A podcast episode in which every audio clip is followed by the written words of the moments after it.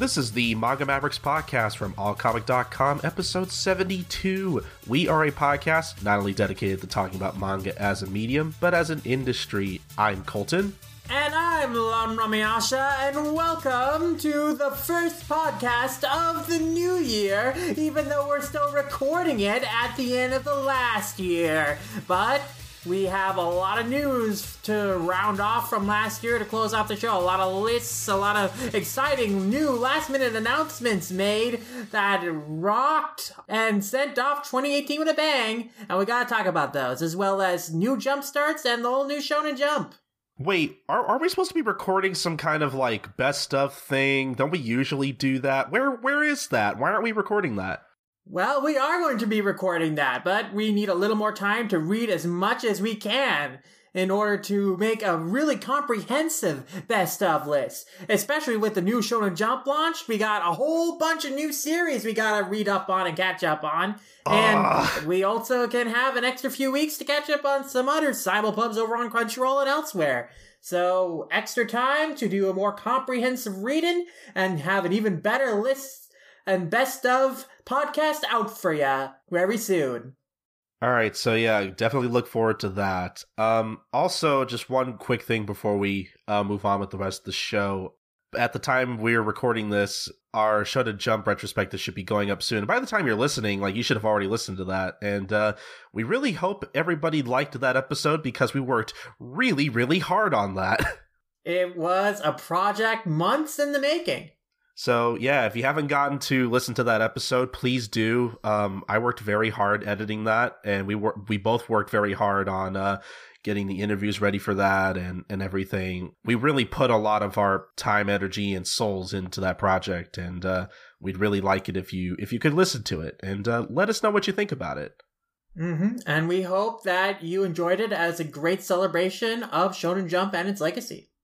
Yes, but we'll talk more about Shonen Jump a little later in the show, but we should really get started with some of the news we have to talk about this episode. And first things first, we have a new book scan list from November.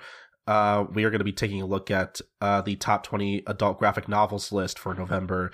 And surprise, surprise, just to get it out of the way, My Hero Academia is still dominating. Yeah. I don't even know how many months in a row that makes it. I honestly have kind of lost track, even though I said I would keep track. But it's been a lot of months. Let's just say that. So just to kind of get that out of the way, at number 2, we have Volume 1 of My Hero Academia. At number 5, we have Volume 15. Number 7, we have Volume 2. Number 10, we have Volume 3. While at number 11, we have Volume 14. And it looks like at number 18, we have Volume 4, and at number 20, we have Volume 2 of My Hero Academia Vigilantes. So, yeah, that's pretty much, what is that? That's about half the manga on this list is My Hero Academia again. Pretty much, and a third of the top 20. And it's worth noting that Volume 1 of MHA coming in at number 2 is behind The Adventure Zone, which is a book that's sold out. So, My Hero Academia Volume 1 selling almost as much, being number 2 behind that book, really goes to show how insanely successful and high-selling a property it is.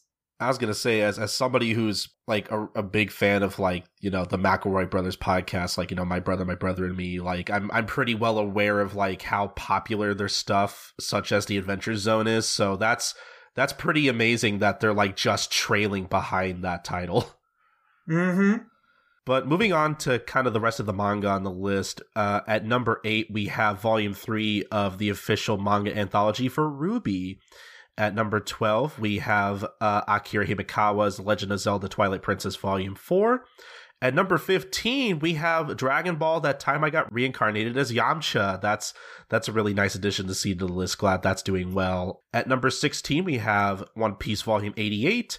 Following behind at number 17, we have Mob Psycho 100 Volume 1. So I'm glad to see that's doing well as well. And that's about it for the manga on this November's book scan list.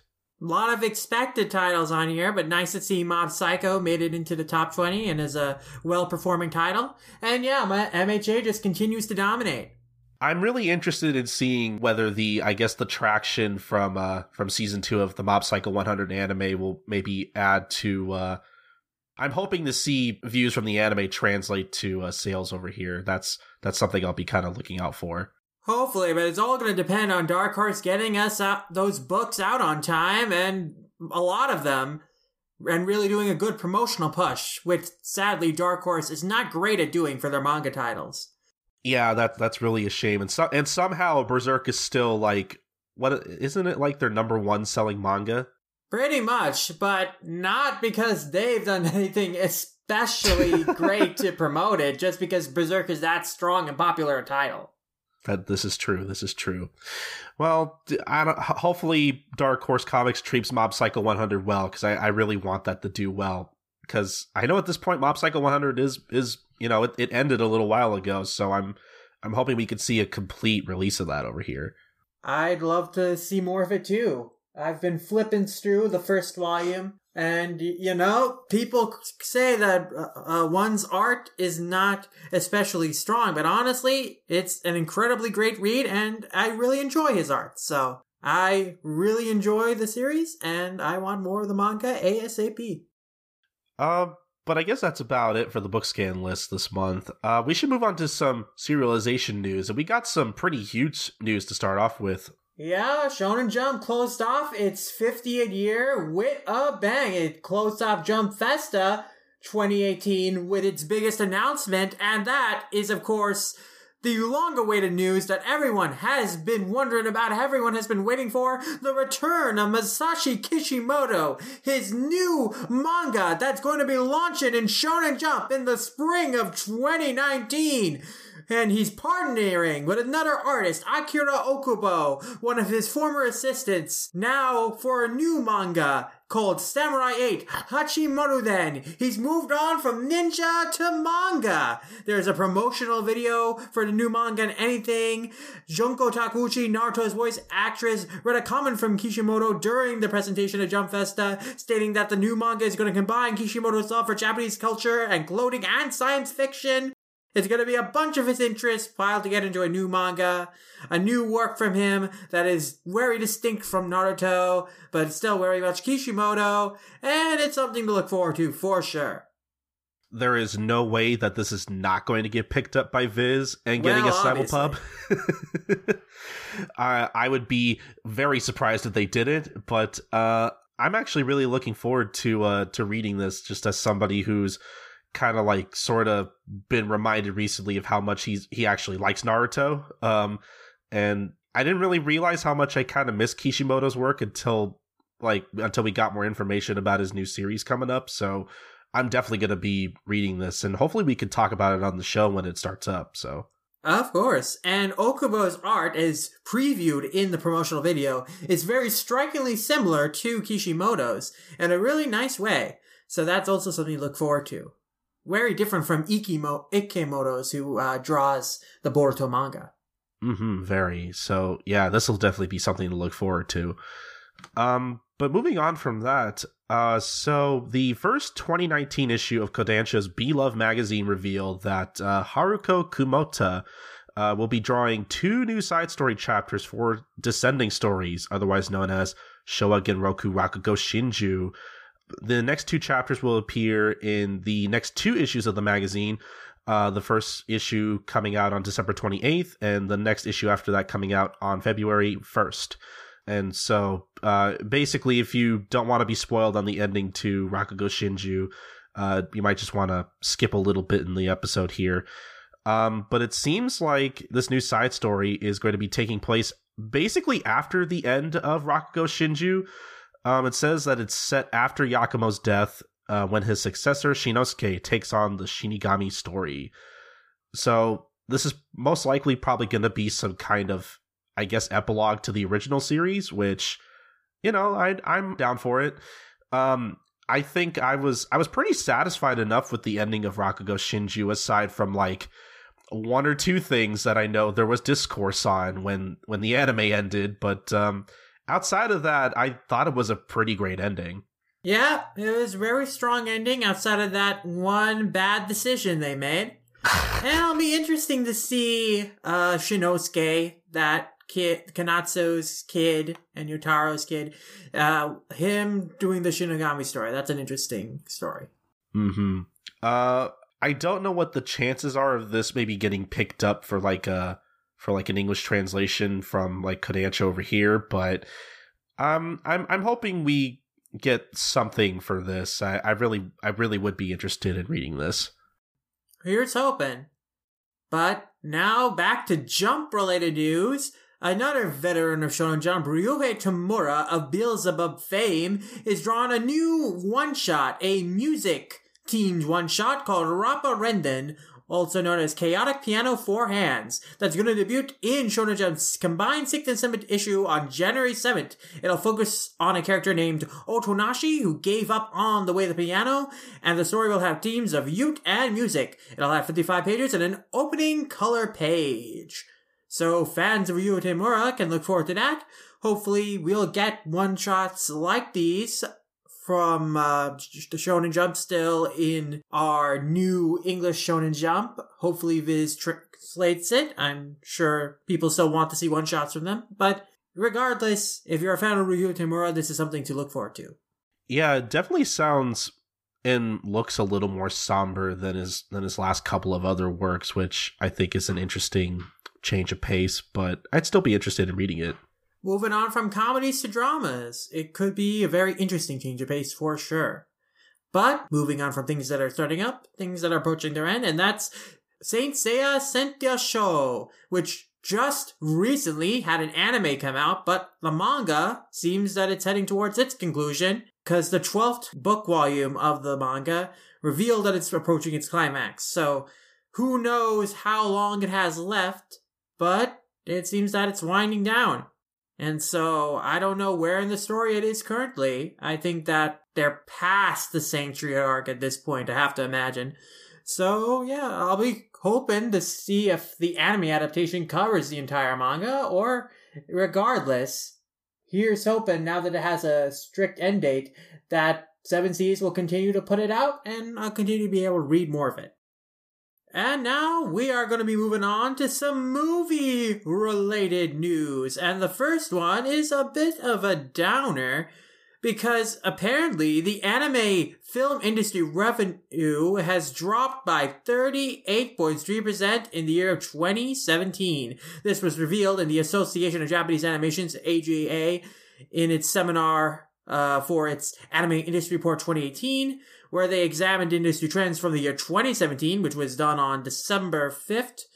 And they released a preview of the report on November 28th, but they posted the full report on December 10th. And the website Anime Biz also posted a report about the event on December 10th. And so revenues from anime film dropped by 38.3% in 2017, but streaming grew by 13%, and the line event market grew by 16.3%. So the total revenue that was reduced was about 41 billion yen, which is about $362 million. But it seems that the decline isn't something to be taken like too dramatically, like, oh no, anime film industry is dying, because we have to remember that in 2016 Your Name came out, and Your Name was a massive success, groundbreaking. And so a lot of this dramatic decline in revenue is that it wasn't a huge breakout hit like Your Name in the Japanese box office in 2017. And so journalist Tadashi Sudo speculated that if you remove Your Name's gross from the 2016 report and compared the revenue gross by comparable films between 2016 and 2017, that it would be a more average, even figure.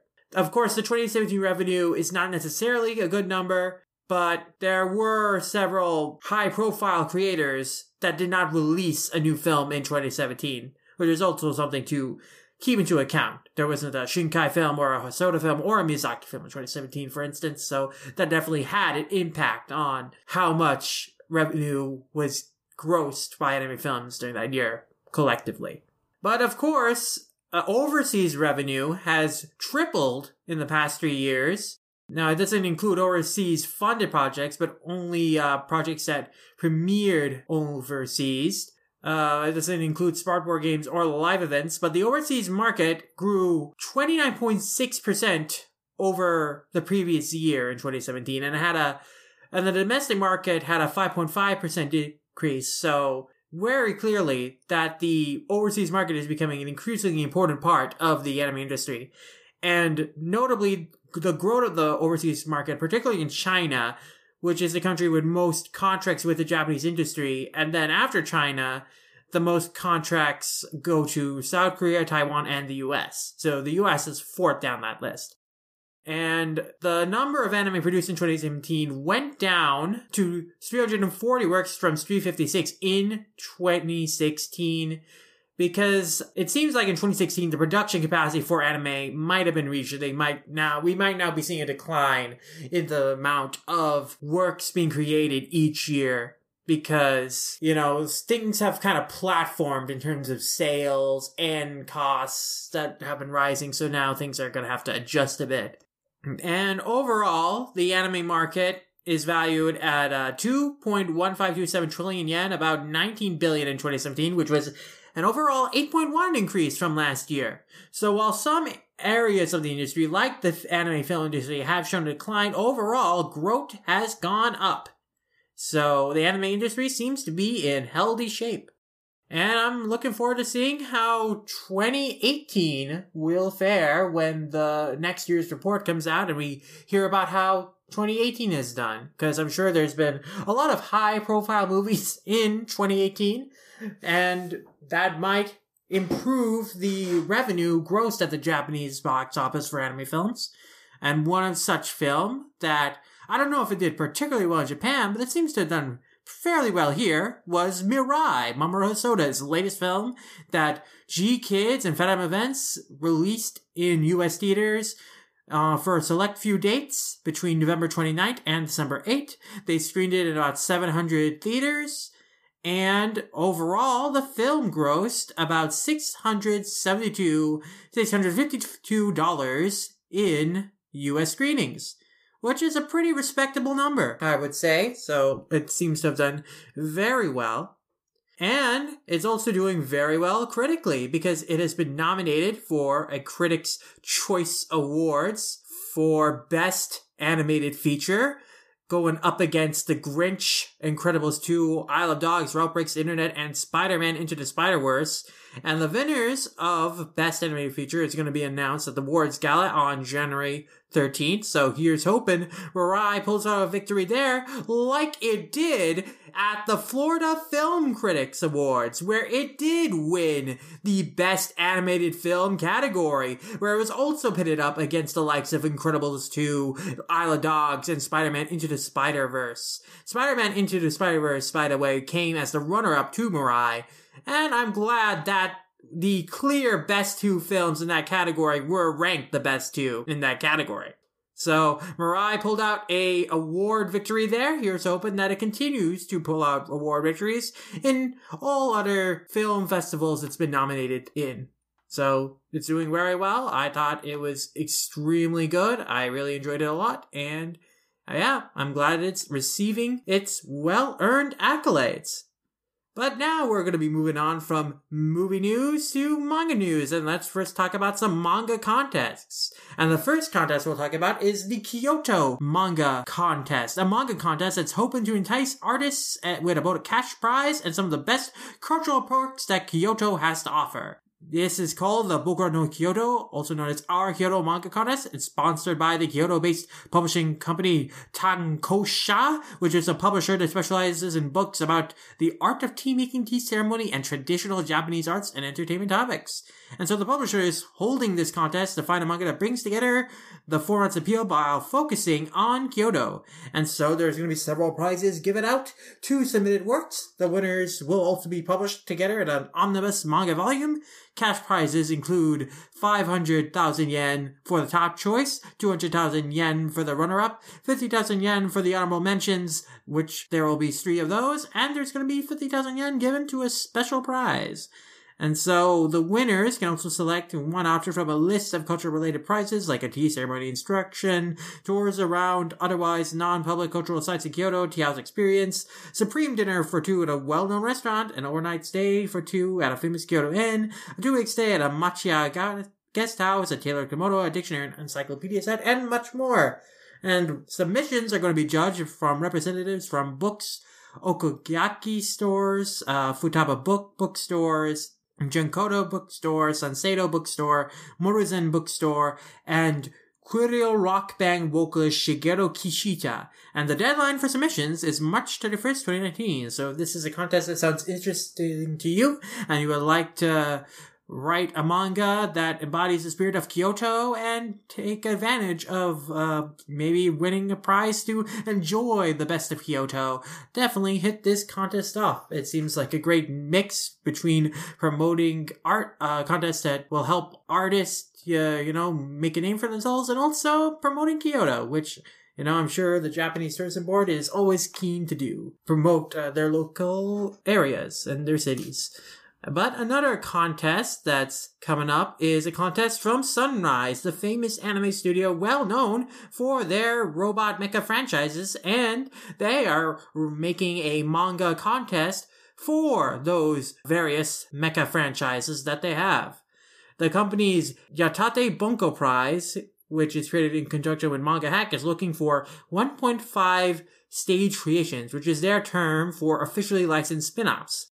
This time around, they have 10 specific series in their sights, and hopeful creators are going to be asked to be picked from the following series, which are Matchless Rajano, Genki Bakuhatsu Ganbarugar, Nekatsu Saikyo Gosaru, Gao Geiger, The King of Braves, Betterman, Overman, King Gainer, Valrave the Liberator, Buddy Complex, Crunch Ange, Rondo of Angel and Dragon, and Code Geass, Fragments of the Mosaic.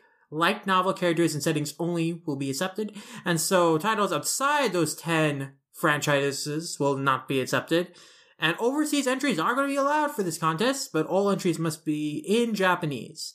So basically, you can write a manga based on any one of these franchises for this contest, and grand prize winners are going to receive 100,000 yen and will have their work published in print by Yatate Bunko in print, and runners-up will receive 30,000 yen, and their work will appear on Manga Hack for 1 year. And entries may consist of standalone illustrations, which are due by January 23rd, or a single episode/chapter of a manga due on February 27th. And manga readers will also be asked to include an outline for the manga's full story. And Sunrise has hinted that the winners could have their works turned into anime series, and so that could be cool news, especially since some of these franchises have not had a new anime work in quite a while. I wouldn't say that some of these are their top tier franchises. I think the older ones definitely are great, but some of those newer ones like Cross Ange and Valrave, I don't know if we need more of those. But yeah, this sounds like a great contest if you want to make a mecha anime based on some classic Sunrise franchises and have the potential opportunity to get that work turned into an anime. It sounds really cool. It's a cool contest. But there's another cool contest for fans of Shonen Jump, isn't there, Colton? Yeah, so Weekly Shonen Jump over in Japan is doing a pretty interesting contest. So it seems that they have decided to spotlight more younger artists with their first ever U23 Jump Web Manga Award. And the award is limited to artists that are 23 years old or younger. The award page, it can be located on Shueisha's Jump Rookie website. And participants' works are judged by Shonen Jump editors who are also in their 20s. As in the keeping with the theme of the contest, 23 prizes will be given out to the top choices. And anyone can enter so long as they are in the proper age range. Entries can include comics drawn at school or original doujinshi works released at Comiket, for example, as long as it's not been previously published in a commercial magazine or website. And each artist can submit up to 3 works for consideration, and the deadline for the contest is March 31st, 2019. So you got a couple of months there. And the top prize is 1 million yen, or roughly $8,900 there, and the right to publish the work on Shueisha's Jump Plus app. So this is kind of a cool thing they're doing to promote younger artists. And, you know, it's not like we haven't had younger artists before, such as, Kyosuke Usuta, who I believe is the author of Pio Tofuku Jaguar and Sexy Commando Gaiden and whatnot. Apparently he made his debut at 21 years old, but apparently he'd also been posting his work since he was around 13, so that's kind of interesting. As well as Kentaro Yabuki of Black Cat and To Love Ru fame, made his debut at 18 years old. So I guess it's not exactly rare to have to have these artists debut at such a young age. I think even Oda was like 19 or something when he around the time he was starting up his works, I believe. I don't remember off the top of my head, but that sounds right though. But no, yeah, this sounds like a really cool contest. I kind of like the idea of like little elementary schoolers like trying to draw their own manga and having like Shueisha submit that for people to read. I find that kind of cute. But yeah, basically all these contests that we have covered just now, we'll leave links for the contest pages in the show notes for anyone who may be interested in entering. Yeah, definitely give it a shot if you're interested, and who knows where it'll lead. And this Shonen Jump contest in particular is really cool because, yeah, there's just a lot of amazingly talented young artists, so it'll be nice to see what kind of up-and-comers we might see coming out of this contest. You could be the next Eiji Nizuma from Bakuman. Yeah, or Ashirogi Muto, or any number of artists in that series. Yeah. But speaking of Shonen Jump, we have a bit of Jump Force news to talk about, as some more info has come out for the game, including both new characters and some info about the story mode. So as far as new characters go, so it looks like, just to start off with, we had been kind of speculating for a while, like, oh, when are they going to add characters from My Hero Academia and Black Clover? Well, guess what? They did. So it looks like both Asta from Black Clover and Midoriya from My Hero Academia are both going to be playable in Jump Force, which is good. I really was wondering how much longer they were going to wait on adding those characters in. But it looks like they're also adding characters from other franchises they've already kind of add characters to, what with choices such as Renji from Bleach, Boa Hancock from One Piece, and Trunks from Dragon Ball. So this is kind of an interesting lineup of characters. I mean, I guess I'm not surprised at Boa Hancock being included because I know she's a popular character. But she's not the most popular female character. Nami's more popular than her still. And I'm kind of annoyed that she's in this game and not one of the other straw hats. Like, come on. Put Nami and or Robin in there. Seriously. I would like a playable Robin. That would be kind of cool. I think that the reason they chose Hancock is Hancock fights more traditionally. Like, she just punches, kicks people, whatever. And Nami and Robin have, like, different movesets, but I think that's just lazy. They could have done something really cool and creative that put Nami and Robin as a kiter. But Lum, what can Nami do? Just control the weather with the staff? That's not interesting at all. Have you seen the Big Mom arc? She did some amazing stunts in there. Like, she has a lot of freaking awesome special moves. And what can Robin do? Grow a bunch of hands? Pfft, that's not an interesting power whatsoever. They have way more interesting powers than Boa Hancock. I mean, all joking aside, I 100% agree. And Trunks, come on, Trunks. The reason Trunks is in here is probably because, like, they have him in here for the story mode. Like, he's, like, one of the lead agents of this Jump Force agency, which is, like, all based on, like, you know, how in Xenoverse and games like that, he's, like, member of the Time Patrol or whatever. But, like, Trunks over Gohan? Are you kidding me? Future Trunks over Gohan's such a more important character. But never mind that. We don't need 6 Dragon Ball and 6 One Piece characters in this game when there are lots of franchises still unrepresented. Come on. Enough is enough. Oh, man. We don't even have any JoJo's characters in here. That kind of disappoints me personally. We don't. There are no JoJo's characters at all. It's insane. There are entire popular franchises that are not in this game yet, and yet we have 6 Dragon Ball and 6 One Piece characters that don't need to be in this game. And the characters they chose are not even the most interesting characters they could have chose, or like even the best characters they could have chose, in my opinion. I don't know, I kind of don't mind Trunks being playable personally, but I mean the other two I couldn't really care less about. I'm just glad that they're actually representing, you know, the new Vanguard as some people would probably. Yeah, with one character a piece? Come on. They have so many good characters in those series, you should be pushing them harder. Do they not realize how big MHA is internationally in the United States? Do they not look at the book scales list and see that MHA is the most popular comic in the country right now? Come on, put more characters from MHA in here, not more Dragon Ball or One Piece characters. I mean, honestly, I'd be surprised if by the end of this they didn't put in Bakugo at least, you know, the most popular character in all of My Hero Academia. Most popular character in MHA by a large margin. Like, can you just imagine playing this game online and running into players that definitely all main Bakugo? I could see it now. It's just like when you go to play Jump Ultimate Stars and basically you run into every Japanese player just main Sasuke. Wow. That was a problem I ran into and I always lost because of it. But anyway, Sasuke's pretty good in that game, isn't he? Yeah, he's pretty good. He's pretty good. But anyway, I'm surprised by certain decisions they make for this game. This game never ceases to amaze me.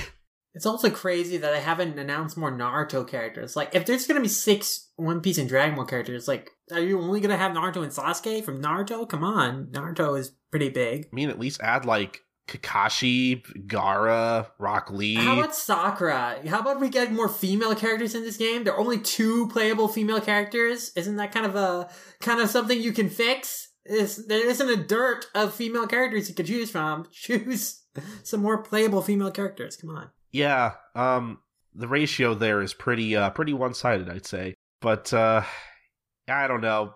It's not like I'm going to play this game anyway, so I'm not even really that upset. I mean, it still pissed me off the decisions they're making, but yeah, I'm not going to buy the game at all, considering other characters that are in it. Yeah, I don't know. I guess the only other thing worth mentioning is that, you can create your own custom avatar in the game, which I guess is kind of a neat feature. I think the most interaction I'll have with the game is watching the compilation of the story mode online when someone inevitably uploads that. Because I want to know what Light's role in this story mode is. That's my main interest in it. I mean, yeah, I'm sure that's pretty much what's on everybody's mind. I don't know.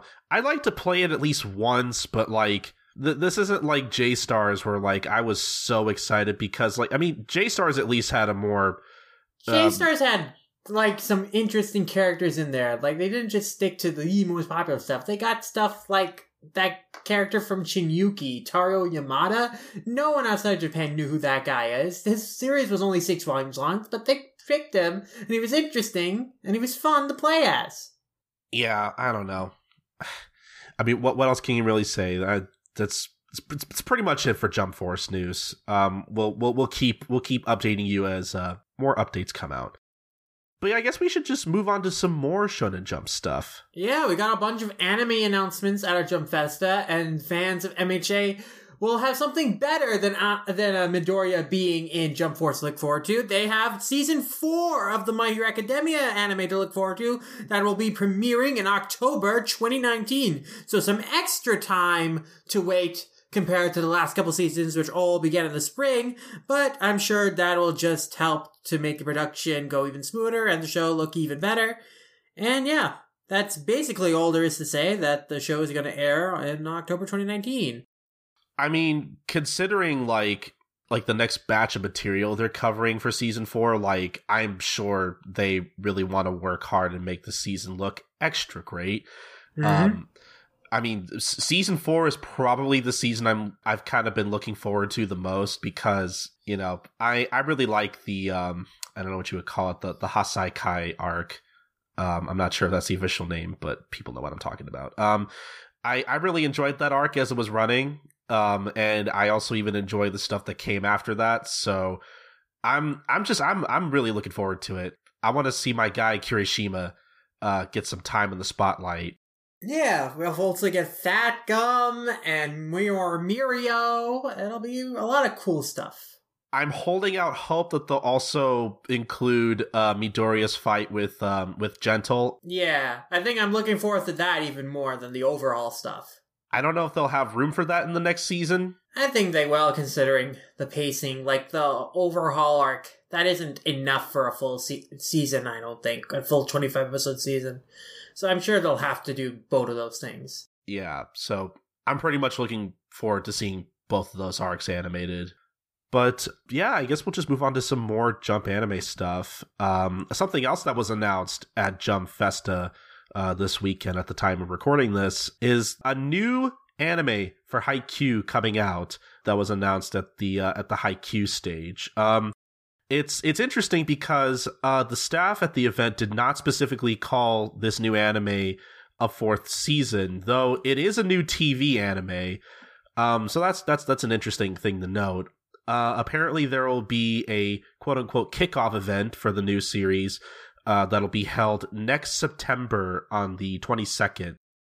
So that's really interesting that they're kind of holding off on this for so long. Like, I kind of wonder what what kind of information we're going to get out of that.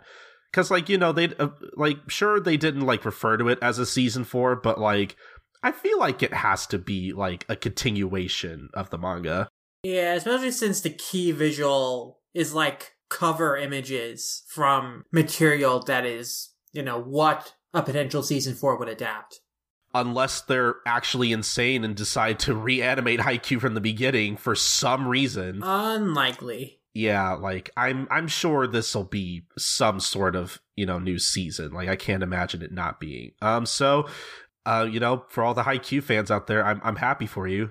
They definitely left enough material, Bill. They have 100+ chapters to work off of now, so you should get a lot in the new season, I'm hoping.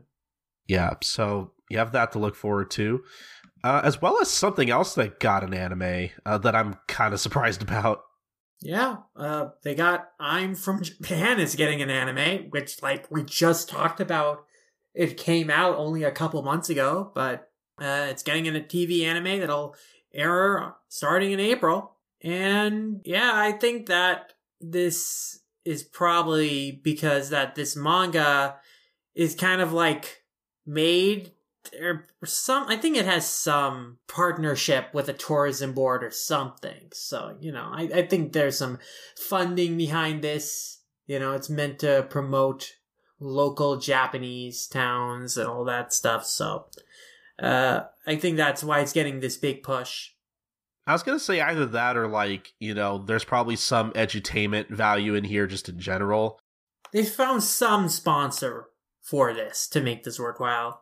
Yeah, I mean, I can imagine this, I saw some people talking about this and how, this will probably be, one of those short-form anime series. It'll probably run for, 11 to 15 minutes per episode. Maybe even just 5 minutes. Maybe. Or they could even include, maybe some live-action segments or something actually featuring whatever prefecture is featured per episode. That'd be kind of neat. There's a lot you could do with this, I think. So for those who are disappointed that Viz didn't pick up any more I'm From Japan, there's a chance we could get this anime simulcasted, maybe. Yeah, maybe. But it's definitely interesting. It's pretty rare to see a series in Shonen Jump get adapted to anime in less than a year. And I would never expect I'm From Japan would be one of those series. Yeah, I want to say I didn't expect it, but when you really think about it, I think it makes sense. It's not really like a story kind of manga that you kind of need to let build up. Well, it's also not a manga that I think is contingent upon popularity in the magazine or there's outside sources, outside influences guiding the manga and the promotion of the manga and what it is trying to promote.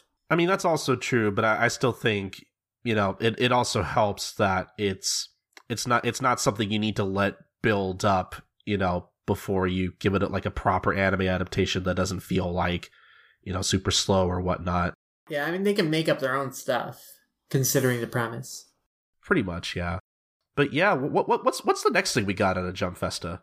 Well, now we're moving back into the realm of anime film news, and there was a pretty big anime film announcement at Jump Festa, and that is Prince of Tennis is getting a new anime film that'll debut in early spring 2018. The story of the film is going to take place in between the end of the Prince of Tennis manga and the beginning of the new Prince of Tennis manga. The film is called Ryoma, Rebirth Movie, The Prince of Tennis. Yeah, so there's a teaser image that just shows Ryoma shirtless in like a very fancy kimono that's like has a cool pattern on it. There's a blue cat. There's like a samurai shadow silhouette behind him. It's a very cool image. It's pretty funny. Like, Prince of Tennis is all about making the act of playing tennis have even higher stakes and grandiosity than it actually does. So here we're trying to, I guess, imply that Ryoma is a warrior. He's like a samurai, which is not as ridiculous as, you know, Tezuka's serve be having the same force of impact as the meteor that wiped off the dinosaurs, like in that famous meme that from that one Prince of Tennis film. But, you know, it's the kind of ridiculous stuff like that people come to love from this franchise. And the logo for this new movie is pretty cool because it has a stained glass motif that represents team colors from each school in the franchise. So that's pretty neat. I don't know if we'll ever get this out over in the States, but, you know, Prince of Tennis fans still have this to look forward to and watch it when it comes out. I mean, I'm sure this will make a shit ton of money over in Japan because Prince of Tennis still has, I'm sure, a pretty loyal fan base at this point. I mean, it's still going in the form of new Prince of Tennis, so I'd imagine. But let's also talk about something very fun in terms of anime film-related news interest pieces. So, to commemorate the release of Dragon Ball Super Broly, the 20th film in the Dragon Ball franchise coming out, the official website for Dragon Ball Super Broly conducted an online poll to ask Japanese fans to pick their most favorite Dragon Ball film in its 32-year history. And so, here are the top 5 films chosen by over 6,000 fans. So coming in at number 5 was The Return of Cooler. What? Yeah. At number 4 is Dragon Ball Z Resurrection F. Okay. Number 3 is Broly, the Legendary Super Saiyan. Of course. At number 2 is Battle of Gods, and at number 1 is Fusion Reborn. So, there are only 2 movies in this top 5 that I personally like, but I'm not surprised that the top 5 is what it is, considering that Cooler and Broly are popular characters, and the new movies were well received, and Fusion Reborn is also very popular. But, see, you can understand now all the decisions that went into making Dragon Ball Super Broly, considering what the most popular films from those classic era films were. Like, Fusion Reborn and Broly being, like, the most popular, like, classic era films. Like, yeah, okay, so now we understand their thought process into what they wanted the 20th movie to be about. Oh my god, they're gonna make a Cooler movie next. They're totally gonna do that. They're totally gonna make Cooler canon. I fully expect that to happen. I'm surprised they didn't do it in Dragon Ball Super Broly, but maybe that's some of the extra material that got cut out from the final version that was in Toriyama's original draft. I don't know if they reinvent Cooler like they did Broly. I'm sure and make him an actually good character. Like that could be good. I mean, it's not like Cooler was a terrible character to begin with. It's just that he wasn't that distinct from Frieza, and also his movies weren't good because they're very boring. I thought the first Cooler movie was okay. It wasn't really like anything special. Return of Cooler just like actively offends me because it's like, this guy got blasted into the sun. There's no... Oh, that's legend. Like, at the end of Broly, the Legendary Super Saiyan, Broly explodes, and he's inexplicably back for a sequel. Like, Dragon Ball villains can escape all sorts of bullshit. Think about Frieza. Frieza was on Namek when it exploded. He survived that. And somehow Cooler, like... It's the sign! The sun? You don't come back from being burnt by the sun! How is that any more ridiculous than getting blown up when the planet is blown up and coming back as a cyborg? It's not any more ridiculous. I'm sure, like, the heat you have to endure is about the same. But, see, here's the thing, though, right? Like, it's not even that he gets, like, blown into the sun. It's that, like, one piece of him just happened to survive and just happened to be collected by this collection of space junk. Like, it just like the, I don't know what you call it. The, just the, like, how contrived that all that was just kind of got under my skin, and that's why I don't like that movie. Like, I could take a lot of bullshit from Dragon Ball, believe it or not, I can, but it just felt so transparently like, yep, this just happened to work. Like, I don't know. That's why I don't like Return of Cooler in particular. I don't know. Return of Cooler is less boring than the first Cooler, if only because the battle between Goku and Vegeta and the Metal Coolers is at least very desperate, and that's interesting. It's less boring, but it's more stupid. Yeah, but I prefer more stupid to more boring. Like, I don't know. I'm fine with stupid as long as it doesn't just, like, I don't know. I just felt like that, like, just kind of insulted my intelligence a little bit. And it's very rare that I feel like that watching anything. Well, most of those original Dragon Ball Z films are like that. They're either boring or they're either stupid or they're both. Look, point is, I'm dying on that hill and nobody can take me off of it. Anyway, well, I mean, I agree with you that they're bad, though. That it's bad. I don't think it's a good movie at all.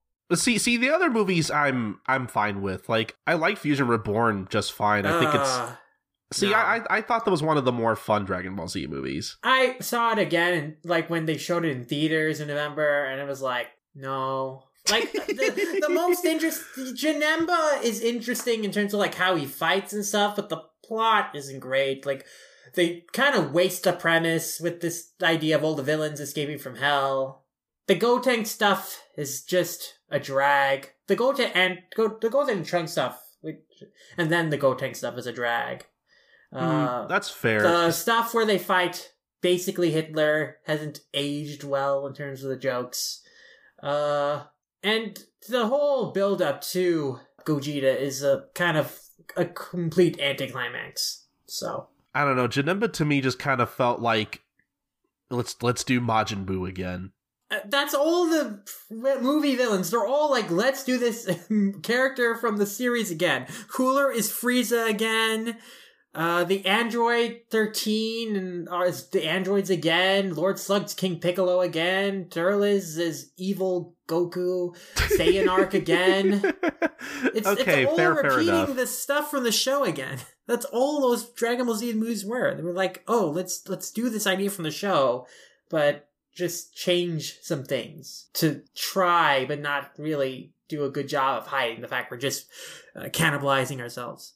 But I do think it's interesting that Fusion Reborn is the most popular Dragon Ball movie, even more so than Battle of the Gods. Like, again, I think that goes to show what Toei's thought process was in what they put into Dragon Ball Super Broly. Mm-hmm. Look, I'm just glad that Battle of Gods is number 2 on the list, because that's... I don't know if I want to say it's my favorite Dragon Ball Z movie, but it's pretty up there. Like, what would be your favorite if it isn't Battle of Gods? I don't know. Like, I haven't seen a lot of the Dragon Ball Z movies in a long time. That's why I don't want to commit to an answer, because I haven't... I need to rewatch some of them. I mean, like, Battle of Gods is definitely up there. Personally, I like Dead Zone and The World's Strongest. Those are probably two of my favorites, just because I'm personally a fan of, like, that era of Dragon Ball. I don't know, like, those are probably, like, my top 3, I guess, if I really had to, like, pick 3 of them. But like I said, I'd have to watch, like, most of them again. All I know is I love Battle of Gods. Like, it's probably the best, like, recent movie so far. Then again, I haven't seen Broly, so I'll just have to wait and see how that turns out. Yeah, Battle of Gods and Resurrection F are definitely my favorites, and then... I don't know if I really like any of the other Dragon Ball Z films, but I like those original Dragon Ball films well enough, like Mystical Adventure and Sleeping Princess and Devil's Castle and stuff like that. I've never seen those, so I need to get to those. Yeah, oh, I've only ever seen Curse the Blood Rubies. That one is probably the weakest of those first three Dragon Ball movies.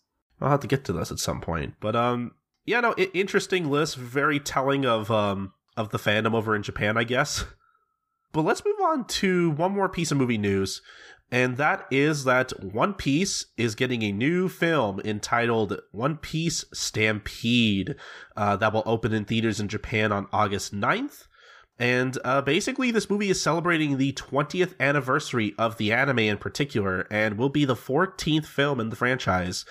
Not a lot of other info has been released about this movie, though from what I've been seeing coming out of like the One Piece stage at Jump Festa, like based on Oda's comments, and I'm really paraphrasing here because I don't remember exactly what his comments were word for word, but it seemed like he was really heavily implying that like it's because the anime is 20 years old that this movie works almost. Very vague comments. He made a big uproar about when he was having the meetings about it. He was like, "Whoa, do you want One Piece to end? That's crazy!" Like stuff, comments like that. So he really hyping up that there's some big stuff going on in this movie. Yeah, I'm hoping that turns out to be true because you know, the last three One Piece movies have been pretty good, all things considered. So I'm looking forward to hopefully seeing Stampede in theaters when, you know, hopefully Funimation brings this out. So yeah, that's pretty much it for that. I'm just looking forward to seeing it. Mm-hmm. On the subject of One Piece, it was voted the most represented manga of the Heisei era, according to users of the Japanese ebook vendor BookLive.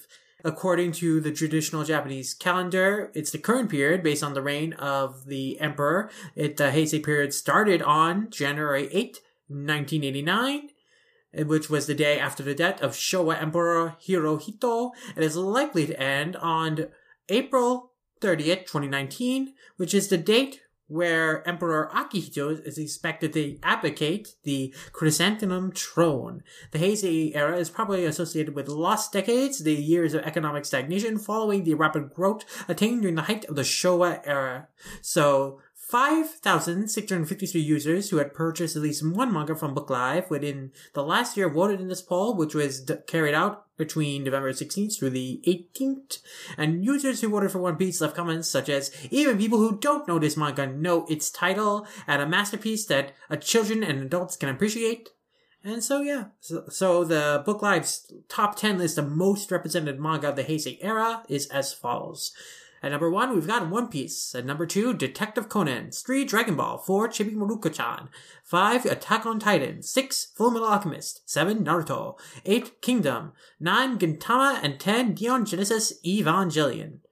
Not too surprising, I don't think. I think Chibi Maruko-san ranking at number 4 is probably the most surprising because I think that predates the Heisei era, but I think that it's very popular in public consciousness right now, and of course it is a beloved family show. That's a pretty solid list of really solid titles, actually. In terms of titles that represent an entire era and the breadth of stuff that was popular, yeah, I think it's pretty accurate and descriptive of stuff that was very influential. Like, I think I'm personally okay with that being, like, the representative list. Like, there aren't any titles on there that I think, what? Like, that shouldn't be on there. But there's probably not much else to say about that list in particular, so let's move on to the top-selling manga in Japan by series for the year 2018.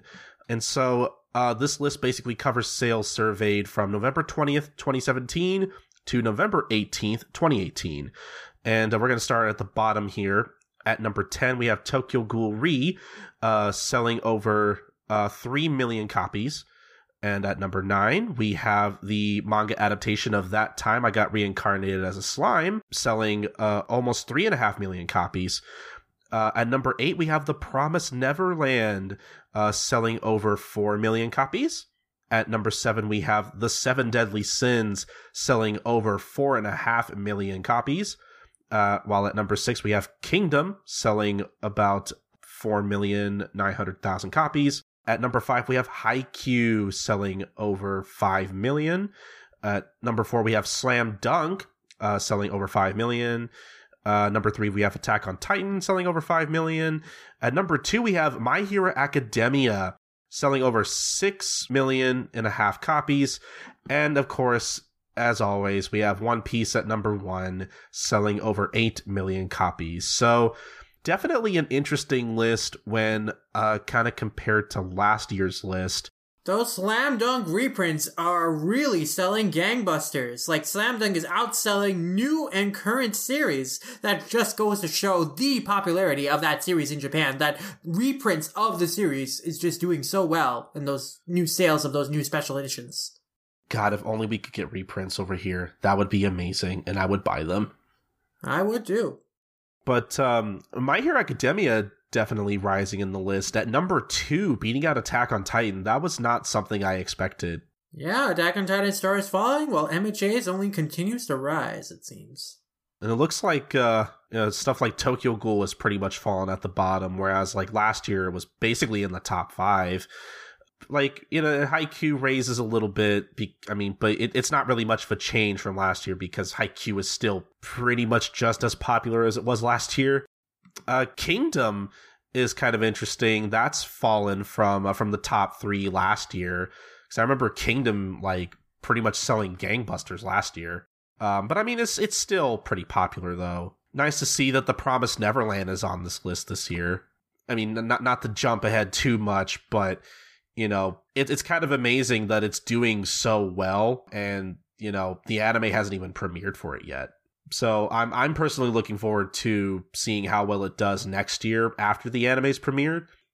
I feel like it could easily probably get into the top 5 depending on how well received the anime is, so. Yeah, I think so. Pretty interesting. Haikyuu and Seven Deadly Sins are in pretty much the exact same places they were last year. Well, Haikyuu's actually a spot higher, but Seven Deadly Sins was 7 last year, it's 7 this year. Promised Neverland has pretty much taken Food Wars' place on the list. Food Wars, we're not seeing it on this list at all. That's gone. But Promised Neverland is rising as it's fallen, it seems. Looks like Promised Neverland has taken One Punch Man's place from last year. Yeah, One Punch Man ain't in the top 10 either. It makes sense that Tokyo Ghoul RE is ranked number 10 considering that ended this year. That's true.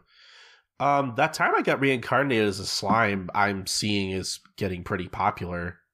Oh yeah, it is quite popular, not only as a manga, but its light novel, the original light novel, is doing extremely well too. Which brings us to our top-selling light novels in Japan by series list for 2018 as well. Of course, this list covers sales from November 28, 2017 to November 18, 2018. And so let's start from bottom to top. We've got No Game, No Life from Yu Kamiya, ranked at number 10 with 350,000 sales. Number 9, we got Sword Art Online by Reki Kawahara with 371,626 sales. We got number 8, we got Classroom of the Elite by Hyogo Kinugasa with 393,000 sales. We got at number 7, Sword Art Online Progressive by Reki Kawahara, ranked at number 7 with 426,000 sales. At number 6, we got The Real's Work Is Never Done by Shiro Shiratori with 478,000 sales. We got at number 5, That Time I Got Reincarnated as a Slime by Fusei at 539,000 sales. At number 4, we've got ReZero by Tappei Nakatsuki with 619,000 sales. At number 3, we've got The Irregular in Magic High School by Tsutomu Sato with 626,000 sales. At number 2, we've got Konu Suba by Natsume Akatsuki with 630,000 sales. And at number 1, we've got Overlord by Kugane Maruyama with 807,000 sales. So yes, That Time I Got Reincarnated as Slime is not doing well just as a light novel, but as a manga too. It's been an extremely successful multimedia property, but also a lot of very successful light novels are doing extremely well, continuing to do extremely well. It seems Overlord has had an especially good year. It had like 2 seasons of its anime come out this year, and a lot of big events for it. Seems to be doing good. Konosuba seems to be doing really well, even without any anime coming out this year, coming in number 2. It's very interesting that Progressive is selling more than regular SAO this year, but hey, pretty interesting. And yeah, the rest of these titles are very, very interesting. You want to know what else is interesting? I'm looking at the list from last year. Sword Art Online and Overlord have pretty much switched places, like, exactly. Like, it's kind of amazing. It seems last year Overlord was number 9, while Sword Art Online was number 1. So the tables have basically turned. It's I can't say I saw that coming. Yeah, I mean, I don't know if there's even been any new SAO novels recently, but... yeah, it seems like SAO is just fallen, but Overlord is rising. There's some series that were on last year's list that aren't on this year's list, namely the likes of Saga of Tanya Evil, Eromanga Sensei, Gacha Records, those kind of series. They are not on the list. But, you know, Konosuba has maintained its place as number 2 from last year to still this year, so that's good to see Konosuba is as popular as ever. It's interesting, though, that in general, like, last year, Sword Art Online at number 1 had over 1 million in sales. But this year, Overlord at number 1 only has about 800,000. So it seems like overall sales might be down for light novels. Yeah, that's another interesting note there. It's also interesting to see that No Game No Life is on the list compared to last year when it wasn't present at all. Mm-hmm. It must have had an upswing recently with some... I guess good books, or there's just been a new promotional push for it. Probably. But yeah, I'm just kind of surprised at how low Sword Art Online has gotten. That really just kind of totally caught me off guard, because for a while Sword Art Online was pretty much dominating. You know, it is surprising considering that it even has a new anime currently airing, so you'd think that there'd be some hype from that pushing up sales, but not really, it seems. Yeah, I'll have to check out the Overlord novels at some point, because I'm kind of like slowly making my way through like the first season of the anime, and like I think it's kind of interesting, but like I don't think it's like necessarily like amazing or anything. But I'm sure maybe like seasons 2 or 3 probably have some bigger stuff that happens, or there are probably some bigger developments or something. I don't know. Mm-hmm. I haven't seen much of Overlord, but I know V-Lord's a big fan. He got a Shishiki signed by Maruyama at Anime Expo and everything. So, yeah, I'm definitely keen to catch more of it, since I did enjoy the premiere of Season 3 at Anime Expo. Yeah, definitely some interesting stuff on the light novel side, but I guess we can move on to our next list. That's right. We've got another list to talk about, the Da Vinci Annual Book of the Year list. The 18th Annual Da Vinci Book of the Year list for 2018, which our ranking is not based only on sales, but is a group of 4,275 viewers, including book reviewers, writers, and bookstore employees who selected this year's entries. And to be eligible for this list, a manga had to have a new volume published between October 1st, 2017 and September 30th, 2018. And so this is a big list of 50 titles, but let's just go through the top 10 and then pick out some of the rest from later. So coming in at number 1, we've got Detective Conan from Gosho Oyama. That comes in at number 1 here. At number 2, we've got Oya-san to Boko by Taro Yabe. At number 3, we got One Piece by Ichiro Oda. At number 4, Haikyuu by Haruichi Furadate. Chiafaru, it comes in at number 5 by Yuki Tsutetsugu. At number 6, we got Golden Kamuy by Satoru Noda. At number 7, we got Kingdom by Yasuki Sahara. Attack on Titan comes in at number 8 by Hajime Heisayama. At number 9, we've got Gintama Hideaki Soriachi. At number 10, we've got Yotsuba by Kiyohiko Azuma. So, of course, very popular and critically acclaimed titles are ranking in the top 10. Oya-san to Boku is interesting because I've never heard of that series before, but it seems to be quite beloved by the critical community in Japan. Yeah, I can't really say I'm super familiar with that series either. No, I think as far as the top 10 goes, I think it's pretty solid. I would agree with most of those titles as far as critical acclaim goes. I'm just happy that Gintama's on the list, personally. I guess just kind of quickly going through the rest of the list. I see The Promised Neverland there ranking at number 26. My Hero Academia ranking at 16, One Punch Man at 13. What else is there? I'm trying to see. Stuff like Hunter x Hunter is pretty low, which I find kind of interesting. Well, Hunter x Hunter only releases one volume a year these days anyway. But then again, so does Yotsuba, so... yeah, but there's not really much else I can say about this list in particular. Just... I guess stuff. Oh, here. There's some stuff like Kimetsu no Yaiba at number 30, but I can't really say I have much else to say. Just some interesting titles on this list. I think it's a pretty solid like top 50. Yep, good titles on this list, except for what's ranked number 21. I am not happy that's on the list, but I was very tempted to make a mention, but I decided not to. But otherwise, decent list. Yeah. But just to move on to our next list, the 2019 edition of Kono Manga Sugoi announced their list of the top 20 manga magazines. And so I guess we'll just go from the at least the top 10 here. Starting from number 10, we have Kurage Bunch, published by Shin Chosha. At number 9, we have Elegance Eve, published by Akita Shoten, with Weekly Shonen Magazine, published by Kodansha, coming in at number 8. At number 7, we have Big Comic Spirits, published by Shogakukan. At number 6, we have Shonen Jump Plus, published by Shueisha. At number 5, we have Comic New Type from Kadokawa, with Weekly Shonen Jump coming in at number 4 from Shueisha.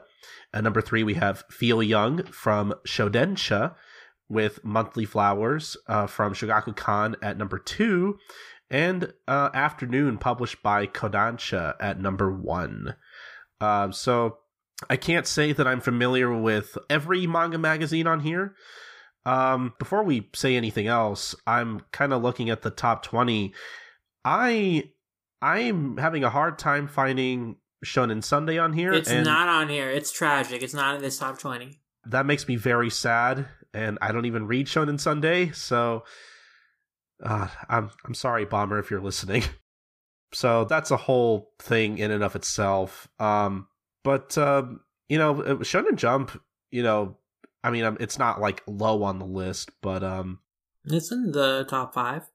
I just kind of expected it to be higher, just because like it's probably the most like mainstream magazine. I can't say that I'm kind of going through like what's published in what magazine.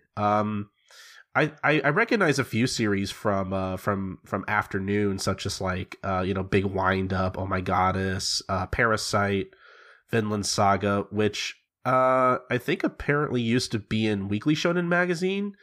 At least that's what it says on the wiki. I don't know if that's true or not. Vinland Saga, like the first 20 or so chapters were published in a Shonen Magazine, but then it switched to Afternoon. It's been there for like over 10 years. Okay, that's interesting. I mean, Kodansha, in general has a lot of good titles under their belt. So, I guess I'm not that surprised.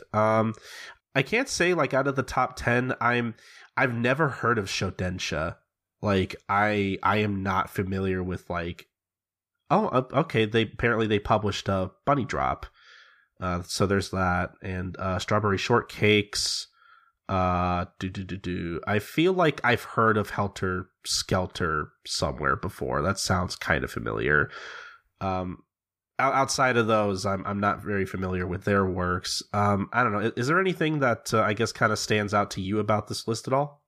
Well, Helter Skelter is a Kyoko Okazaki manga that's very good, and I think that we are just surprised by this just because we're so focused on Shonen Jump. But, like, of course, the manga world extends way beyond Shonen Jump. And in Japan, of course, they have, all these manga magazines and that are getting a lot of attention and have a lot of great series on there. And we really don't get all the stuff from those magazines out over here. And we don't, especially since there isn't a magazine brand identity for a lot of those series in the West, like there is for Shonen Jump, we don't really associate them with a specific magazine, so that can throw us off a bit. But you can see that even though Shonen Jump is extremely popular, it isn't the most popular or critically acclaimed, according to some critics in Japan. So these got Afternoon, Monthly Flowers, Feel Young, all publishing great series that are very well appraised and highly valued